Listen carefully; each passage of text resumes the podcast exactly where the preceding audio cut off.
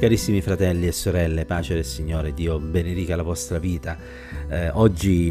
vogliamo leggere nell'Antico Testamento, leggeremo nel libro del profeta Isaia, al capitolo 25, ci soffermeremo sul verso 8, dove è scritto annienterà per sempre la morte, il Signore Dio asciugherà le lacrime da ogni viso e toglierà via da tutta la terra la vergogna del suo popolo, perché il Signore ha parlato. E sia benedetto il Signore perché queste promesse di cui leggiamo in questo passo sono promesse veritiere, perché colui che le fa non è un uomo, ma è il Signore, ed egli non viene meno alla parola che dice. E in questo passo mh, il Signore parla innanzitutto di una vittoria, la vittoria eh, sul nemico più terribile dell'uomo, vale a dire la morte.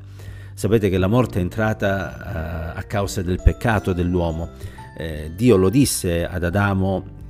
non mangiare dell'albero, o meglio dal frutto dell'albero della conoscenza del bene e del male, perché nel giorno che ne mangerai per certo morrai. La disubbidienza di Eva e di Adamo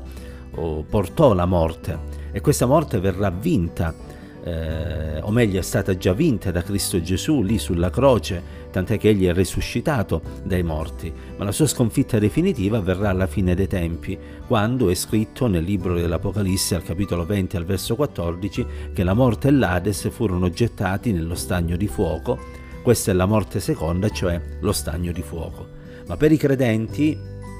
la vittoria sulla morte è strettamente correlata alla salvezza che si ottiene in Cristo Gesù perché la nostra speranza è legata proprio a questo, cioè al fatto che noi risorgeremo, perché il Signore è colui che eh, ha vinto per noi e come Lui è risuscitato, ancora noi risusciteremo insieme a Lui a vita eterna. Già il salmista nell'Antico Testamento dichiarava con piena fiducia Dio riscatterà l'anima mia dal potere del soggiorno dei morti perché mi prenderà con sé. E questa è la nostra fiducia, la nostra certezza è vero, se noi dovessimo lasciare questa terra prima che il Signore torni, il nostro corpo tornerà polvere, ma l'anima e lo spirito andranno alla presenza di Dio nell'attesa che il corpo risusciti proprio quando il Signore verrà per rapire la sua Chiesa. E gloria a Dio perché questo presto avverrà, perché presto il Signore tornerà. E allora vedremo realizzarsi le promesse della parola di Dio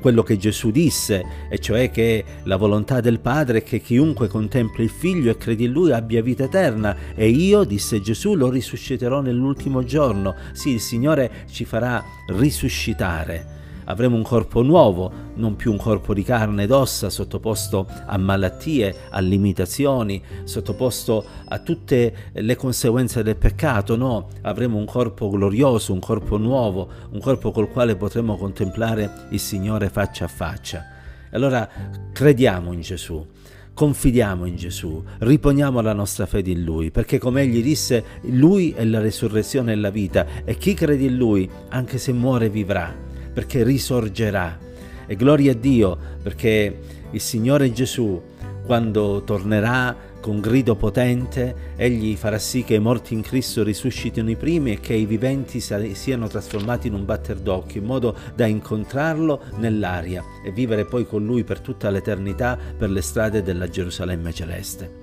Ma non solo, Isaia parla di una vittoria sulla morte. Eh, in questo passo profetico egli parla anche di un Signore che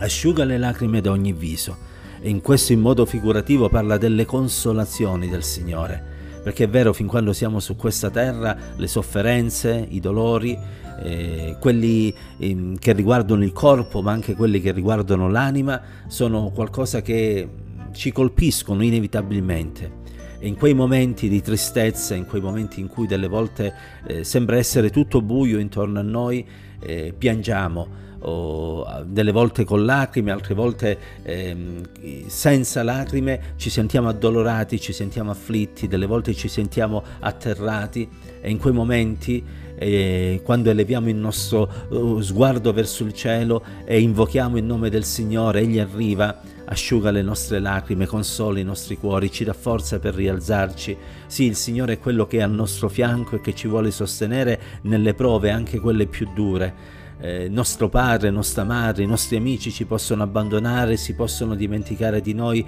il Signore non lo fa, perché Lui ha promesso di essere a fianco di quanti lo amano e lo temono. Perciò coraggio, è vero noi abbiamo speranza nella vita eterna, abbiamo certezza che risorgeremo, ma fin quando siamo su questo oh, mondo, con questo corpo di carne, vogliamo conf- confidare nel Signore anche per essere da Lui consolati, per vedere le nostre lacrime asciugate. Sì, piangere è qualcosa che esprime un sentimento di dolore, un sentimento che Gesù può comprendere perché anche lui ha pianto, ha pianto sulla Gerusalemme impenitente, ha pianto nelle vicinanze della tomba di Lazzaro nel vedere che Marta e Maria erano addolorate. Sì, il Signore comprende il nostro dolore, Egli comprende le nostre lacrime, Egli vuole asciugare le nostre lacrime. Perciò confidiamoci a Lui, apriamoci davanti a Lui, spandiamo il nostro cuore nella Sua presenza e rimaniamo lì in attesa che Egli dia una piena consolazione all'anima nostra,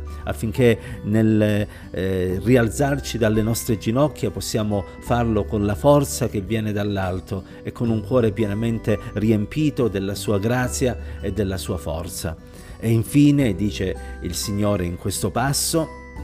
Egli toglierà la vergogna del suo popolo. Sì, perché fin quando siamo su questa terra inevitabilmente siamo sottoposti al ludibrio, alla, mm, allo sberleffo per la nostra fede, eh, spesso ci troviamo ad essere maltrattati, ma quando il Signore tornerà tutto questo finirà, il popolo del Signore si ergerà e sarà eh, Lui a regnare per mille anni col Signore su questa terra prima che ci sia la grande battaglia finale e poi vivremo col Signore per tutta l'eternità. Perciò andiamo avanti, cari, confidando, guardando al Signore, senza lasciarci prendere dalla paura o dal terrore, ma confidando in Dio e aspettando quel giorno in cui Lui tornerà per poterci unire alla Chiesa di tutti i tempi e eh, regnare insieme al Signore di eternità in eternità. Pace, fratelli cari, Dio vi benedica e vi accompagni in questo nuovo giorno.